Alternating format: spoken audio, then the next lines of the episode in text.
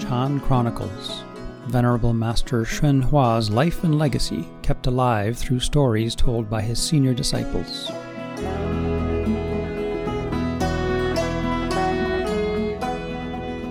This is the first in a series of podcasts where Reverend Heng Sure expounds on Master Hua's six guidelines for cultivating the mind ground. The mind ground is open to any evil that I might foster greed, anger, delusion. It's open to any wholesome qualities that I might emphasize compassion, kindness, sympathetic joy. So, this is the mind ground teaching. And so, how do you do it? He said, pay attention. The teachings are Hui Guang, Fan Zhao, introspect, look within, watch your mind, and be a good gardener. And make it a clean, safe, well lit place to cultivate in. And this is where the seeds of Bodhi or awakening grow into the fruit of Bodhi, which is awakening. I'm your host, Fabrizio Alberico. Please visit our website, dharmaradio.org, for more information about these podcasts and the people and organizations that make them possible.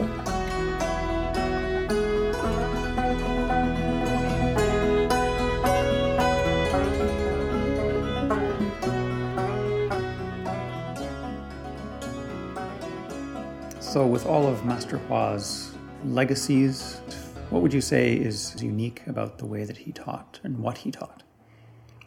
Master Hua had a variety of name uh, titles, that is, that he went by depending on how he was teaching. He was a Chan master, so he'd be Chan master Hsuan Hua. And in the West, we know about Zen masters, so this is the Chan master. Sometimes he was Tripitaka master, meaning he was going to be teaching from sutras. Um, he was part of, of the tradition called the Mahayana from China, the, known as the Great Vehicle, which he changed to Northern tradition because great sounds bigger than small or lesser, and that's he was interested in putting the Buddha's sangha back together, not splitting it up into greater and smaller vehicles. So, the Northern tradition, many people when they think about Chinese Buddhism or Chan just think about meditation. That's Buddhism, right? Chan is meditation is Buddhism, Buddhism is meditation. But when I got to Gold Mountain Monastery, I was surprised to discover that meditation was only part of what uh, Chan Buddhist, Mahayana Buddhist monk uh, did every day. So there are these things called f- five schools in the Mahayana, which are the way it's actually lived, what you actually do as a Mahayana Buddhist. And the five schools are Chan, indeed, meditation.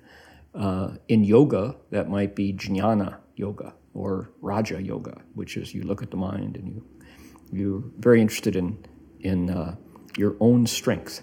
So Master Hua taught the Chan school. He his teacher was the Chan patriarch, Master Empty Cloud. So there's another major school of Buddhist practice, which is the one probably least known in the West, and that's devotion. That would be bhakti yoga, if you were analyzing this in terms of yoga. And it's devotion. It's the practice of reciting the name of the Buddha Amitabha using his vows, others' power, instead of the own power of Chan, using Amitabha's vows with the wish that you go to his Pure Land, the place where suffering is over, a land called Sukhavati, or utmost bliss. Master Hua taught that with great strength. And many of his Chinese uh, disciples from Hong Kong, from China, from Taiwan, from Malaysia, and Singapore heard that and loved this notion of, of uh, Pure Land and, and reciting the Buddha's name. I might mention that Guanyin Bodhisattva uh, is also strongly connected to the Pure Land. So that's two out of five. And those are the major uh, aspects of the Mahayana that Master Hua strongly taught. But as we mentioned in other uh, portions of this, this podcast, that uh, Master Hua also explained sutras every single night, 90 minutes of every day. And so that's the third one called the teaching school. And the teaching school, so to speak, in Chinese called the Jiaozong, um, is the fo- focuses on words the Buddha spoke, the sutras, the texts. And again, if it weren't for Master Hua's emphasizing this, most of us in the West would have no knowledge that this giant body of literature exists, followed by the even larger body of commentaries over the thousands of years of the Buddhist tradition in China. Learned men and women have opened these sutras and left commentaries behind, and that's a vast, untapped source of Buddhist knowledge. So he also taught the teaching school. There's a fourth one, which is the Mantrayana. And the Mantrayana, um, also known as the secret school or the esoteric school, um, focuses on words of power. Um, for example, every Chinese tradition, monk or nun, every day uh, begins the morning by reciting the Shurangama mantra for 15 minutes, the longest mantra in the Mahayana tradition, followed by the Great Compassion mantra, the Maha Karuna Dharani, it's called, focused on Guanyin Bodhisattva, followed by 10 small mantras, followed by the Heart Sutra, which has its own Gate Gate, Paragate, Parasamgate Bodhi Svaha, the Heart Sutra mantra. Gate, Gate, Paragate, Parasamgate, Bodhi Svaha, Gate, Gate, Paragate, Parasamgate, Bodhi Svaha, Gate, Gate, Paragate, Parasamgate, Bodhi Svaha. So the mantra school is its own unit as a teaching school. Master Hua gave us that tradition. So that's the fourth one. And then the fifth one, which is probably the least, I guess, popular would be the way to describe it, is called the Vinaya school, the Vinaya school. And the Vinaya school focuses on the Buddha's precepts, on the organizing rules for the community.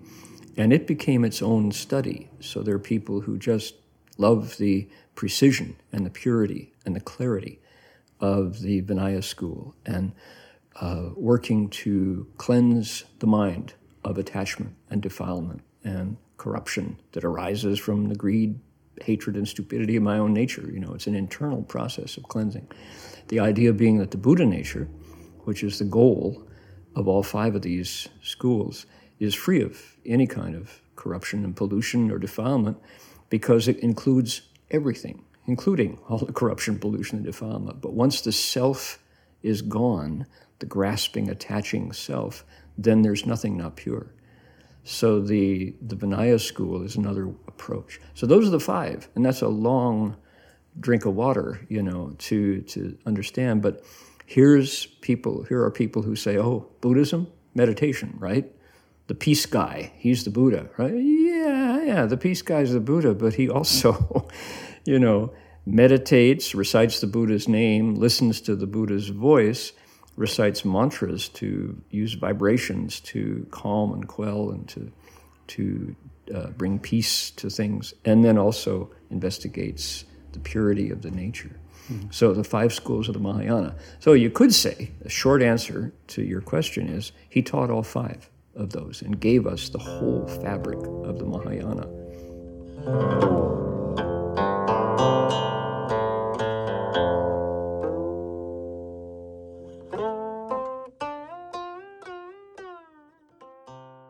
So, among those, there is a signature teaching that Master Hua emphasized called the mind ground.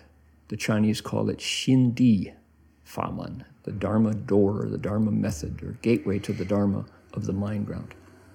And he emphasized that in a way similar to how his teacher, uh, Master Xu Yun, Empty Cloud, emphasize the mind ground.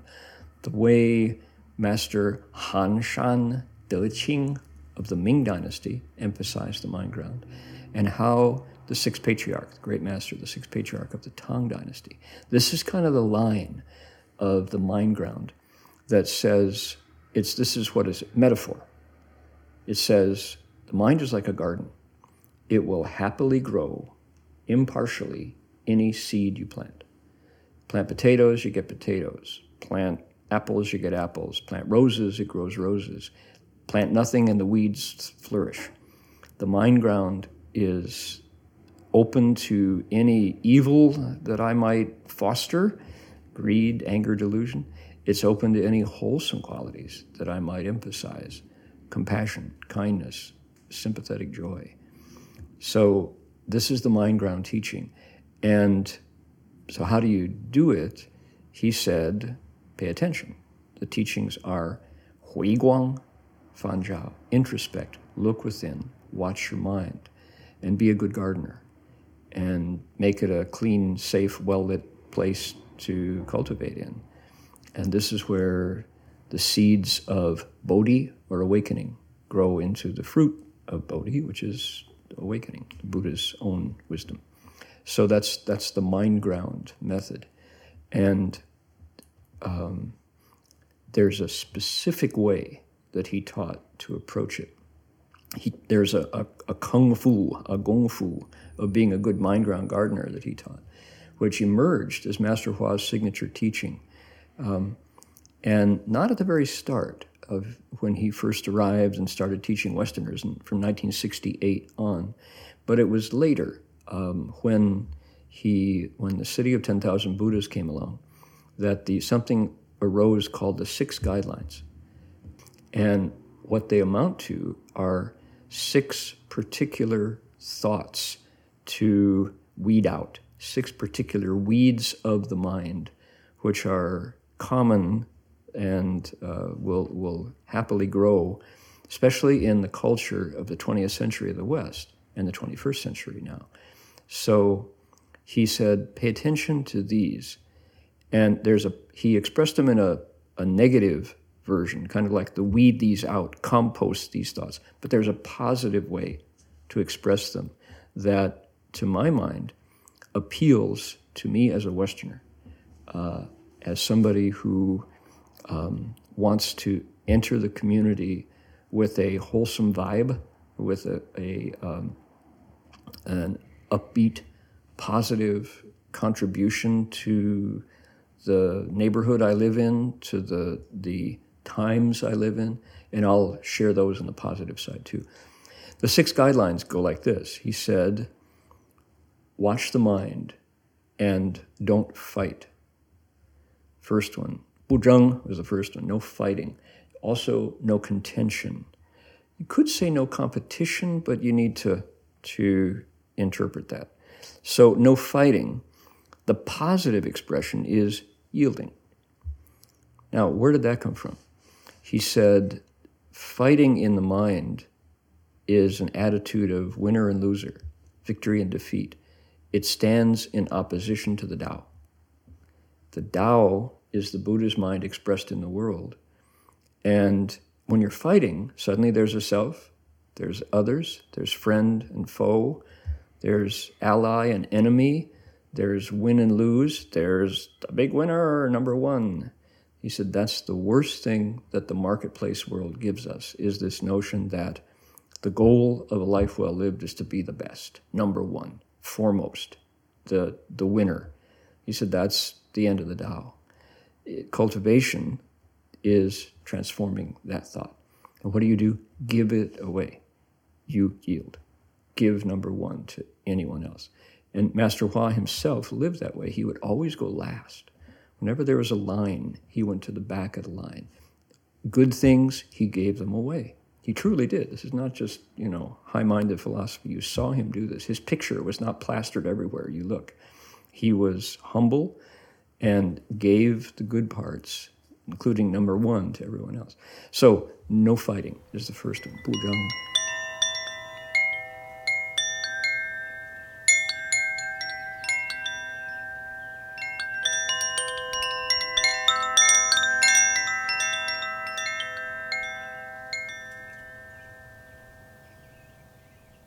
And how was that received in that in the context back in late 60s, early 70s America where this, you know, cowboy mentality was. Oh my goodness. Well, it was medicine.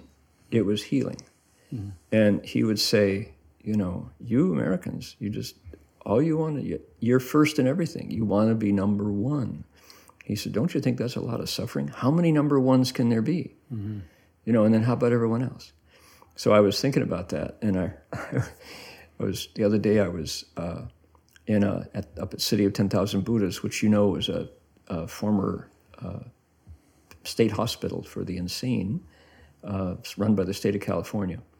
And I was in one of the old bathrooms that had been built in the 30s, 35, 30s, and 40s. And I was standing at the toilet looking at the toilet seat cover protector, those paper things you pull out to cover this. And there it was. It said, first in quality, first in protection. I thought, by golly, even the to- toilet seat covers want to be number one. Mm-hmm. That's why. That's how you win in the marketplace. Well, the Buddha Dharma says we have lives beyond the marketplace. We are not entirely stomachs and mouths. Mm-hmm. There's also a Buddha nature inside that is the cultivated in what's called the way place, not the marketplace, the the Dao Chang in Chinese, not the Shi Chang, where you buy and sell things. And of course, in the marketplace, you want to be number one. You're best. Mm-hmm. You're buy my product. It's the best. When you cultivate the way, that's what you give away. You yield, and the self, bit by bit by bit, loses its grasp on your life as being, I'm in the middle. I'm number one. I'm mm-hmm. the only person, and I'm lonely, and I'm alienated, and I'm lost, and I'm afraid, and I don't understand. Nobody understands. You know, there's the problem. So, by giving us this sense of there's joy and liberation and communality and a sense of, of uh, uh, reconnection to our roots once you let go of this need to be number one. So, no fighting was the first one. Interpreted on the mind ground, yes, that's a healing salve and a balm for, for everything that's wrong with, with me, me, me, you know. So, that's the first one. And uh, it's when you apply that in the world, I mean, you think, uh, here we, we're in, an, in America right now where one alternative to conflict is to pull out your gun and start killing. Somehow, our culture of being number one has taken us to a place where lethal force is an acceptable alternative to, to conflict. Mm-hmm. You know, you get out of my way, you diss me, and you're dead. So it connects to the Buddha's precept of no killing, and it's life fostering. So fostering life is the result of no fighting. It goes like this If in my mind, as I am watching my mind, I see a thought of contention arise, road rage, or somebody insults me or something, if I can say, no, I compost that thought, I pull it out, toss it, uproot the weed in the mind ground, throw it on the compost heap, let it become fertilizer, then I've saved a life, stopped a war, put myself in the flow of the Tao, and joined in spirit with the person who otherwise was enemy, was, you know, uh, corpse on the ground, you know, someone I shoot at. So this has direct, uh, pragmatic applications day to day in my cultivation. No fighting, yield instead. Let the others go first, and that's a very wholesome, you know, way to live.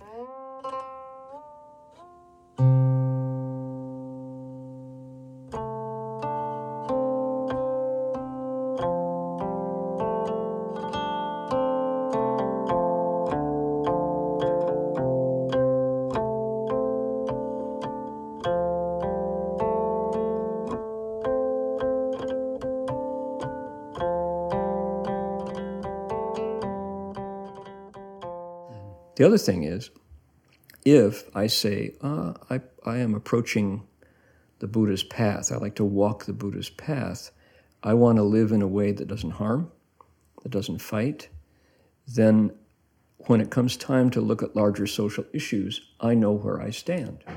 I want to nourish my body in a way that doesn't involve taking life.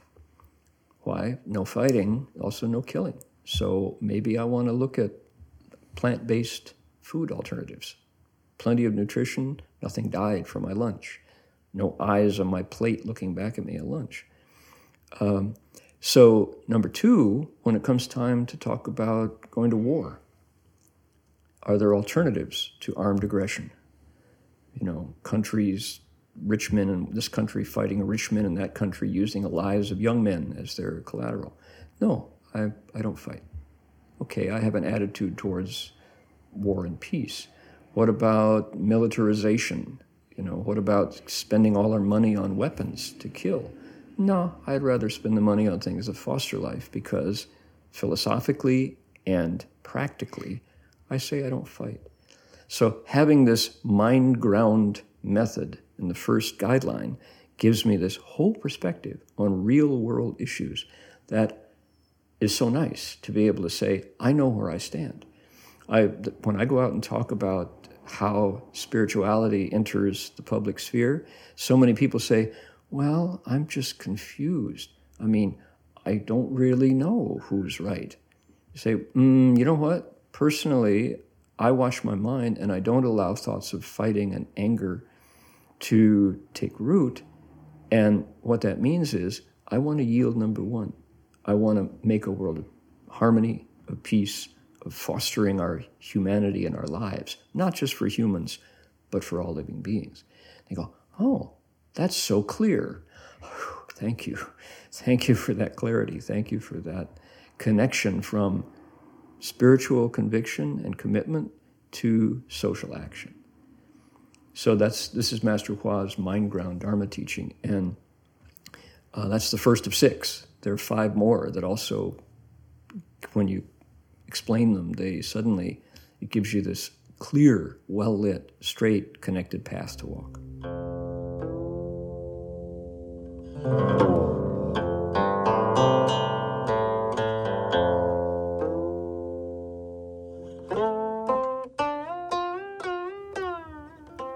Being a child of the 60s and going through everything from the Chicago police riots at the Democratic National Convention and uh, the Vietnam War, and then Iraq One and Iraq Two and Afghanistan, and watching um, my generation uh, now come back, the men who are younger than me, but who come back from war with traumatic stress and who then proceed to kill themselves with regularity now. Uh, and coming back from Australia, where I spend part of my year, and knowing that of any hundred soldiers, uh, men and women, maybe one or two die in hostile fire or in accidents, and 25 take their own lives. Um, we have a crisis, an epidemic of something broken in our understanding of what humans are supposed to do, how humans are supposed to live in the world. And when I look at Master Hua's um, teachings on the mind ground, Chan uh, proceeds from um, watching thoughts of, of fighting. That's the first guideline, is the first way to approach the mind ground as a good gardener is to identify in my mind thoughts of fighting and anger and contention and flipping them over, just saying, hmm, I'm going to exercise some free will in my mind and not let that contention rise. I'm not going to plant that seed. Um, I'm going to manifest yielding and compassion. Then I have my, my Buddhism is working for me. That's how religion is helpful when I can have a guideline arising from watching my own invisible, silent inner behavior, my thoughts, putting the energy there and saying, no, I'm not going to pursue thoughts of fighting.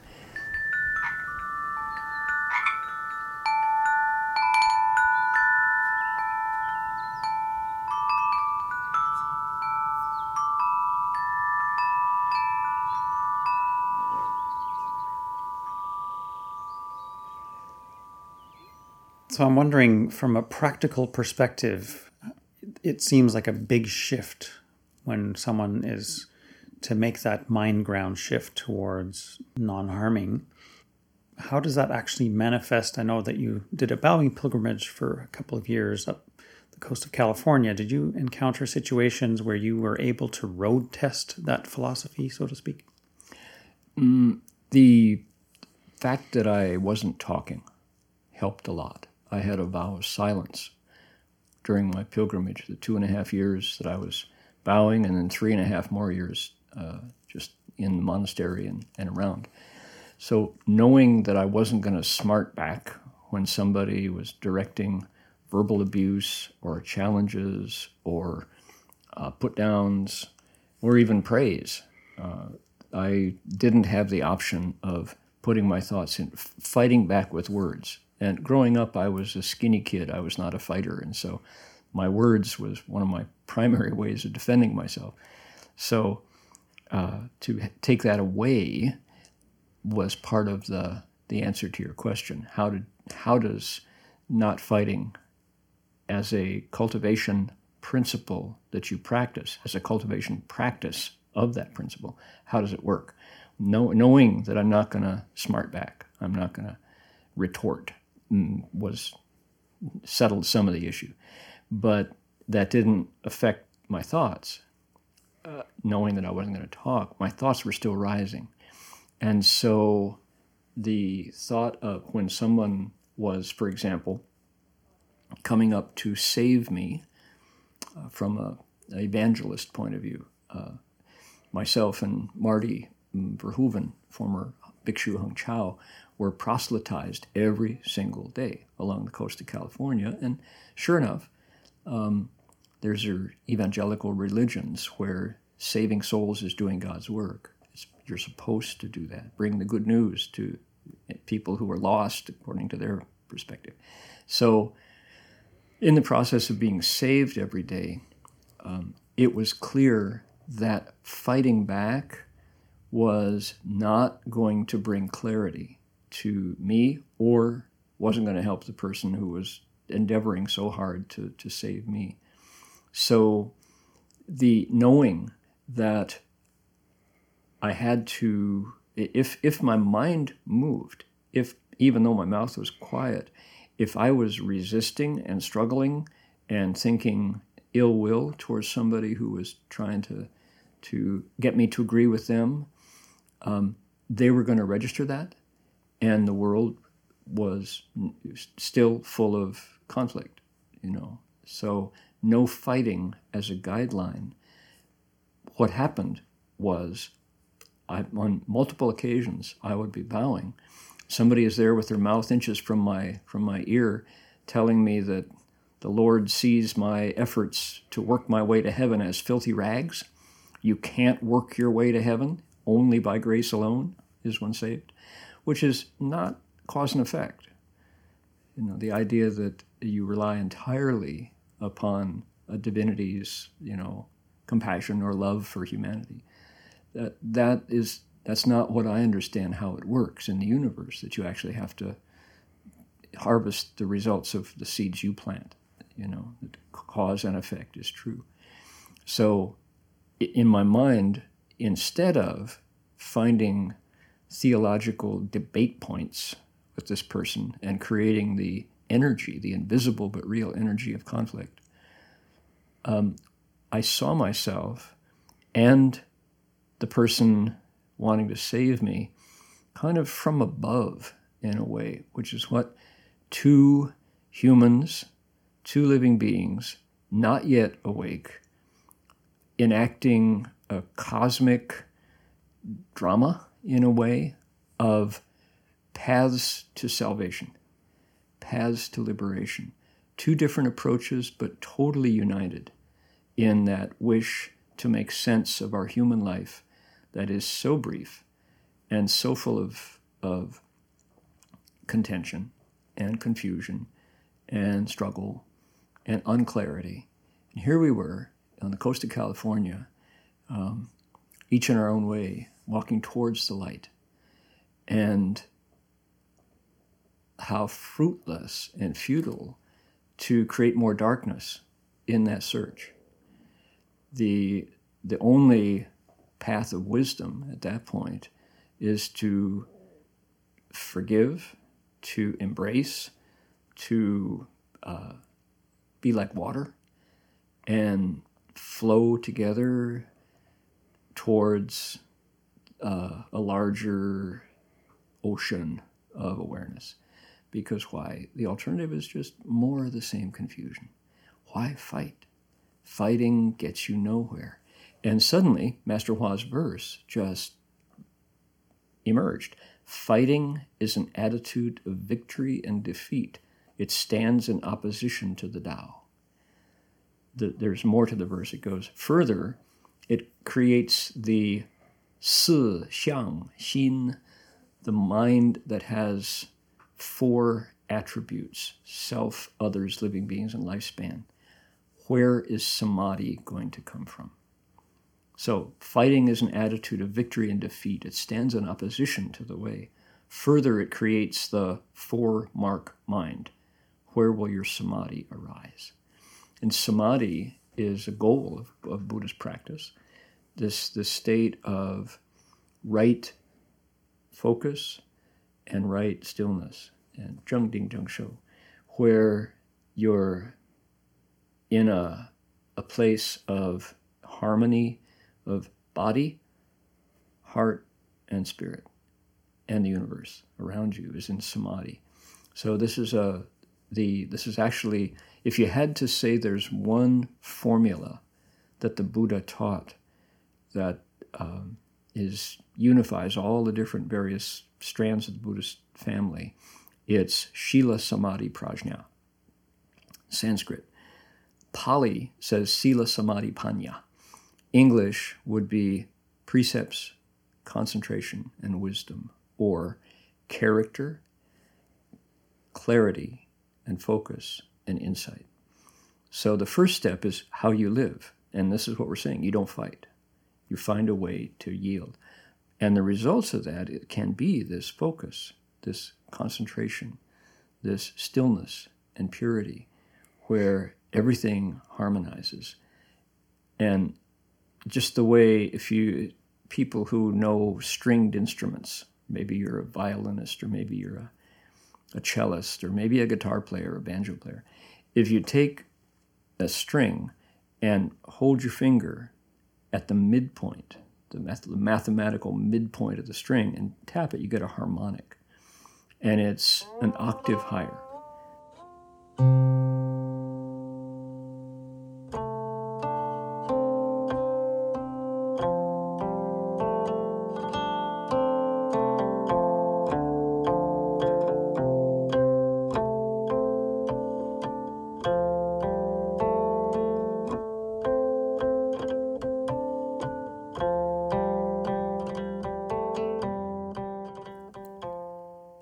You can, they say, bring your humanity to express its ultimate perfection as a human, Buddhahood is there. Just the way the harmonic is available in the string, it's eight steps higher, but you have to tap it. You have to actually cultivate the mind ground to mix the metaphor here in order to get that octave out. So here I am being saved by a preacher man on the coast of California while I'm bowing and he's shouting in my ear. And the thought of fighting back is just so endless and fruit, futile. There's no fruit coming out of that. Instead, say, let's all get free. Wouldn't it be lovely to be free of self and others, rights and wrongs, true and false? Your team, my team fighting, not going to get us ahead. So that's that's the manifestation of how it works. Um, if you had to give it a practice, you'd say patience. Patience is the way. Under call it patience under insult. It's actually one of the Buddhist paramitas, one of the perfections. So if you can uh, can be patient under insult and transcend victory and defeat and simply not fight, you can reach samadhi. You can get to this place where it's all in harmony. And human life has another whole resonance at that point. It's like we can be more than people struggling in the dirt to be right.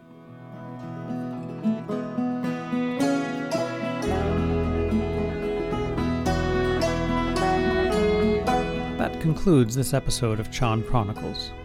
Many thanks go out to the Berkeley Buddhist Monastery and Reverend Heng Sure for their hospitality. Our website, once again, dharmaradio.org, has much more for you to click through. And don't forget to subscribe on your favorite podcast platform so you'll be sure to receive new episodes of Chan Chronicles as soon as they're available. Amitofo.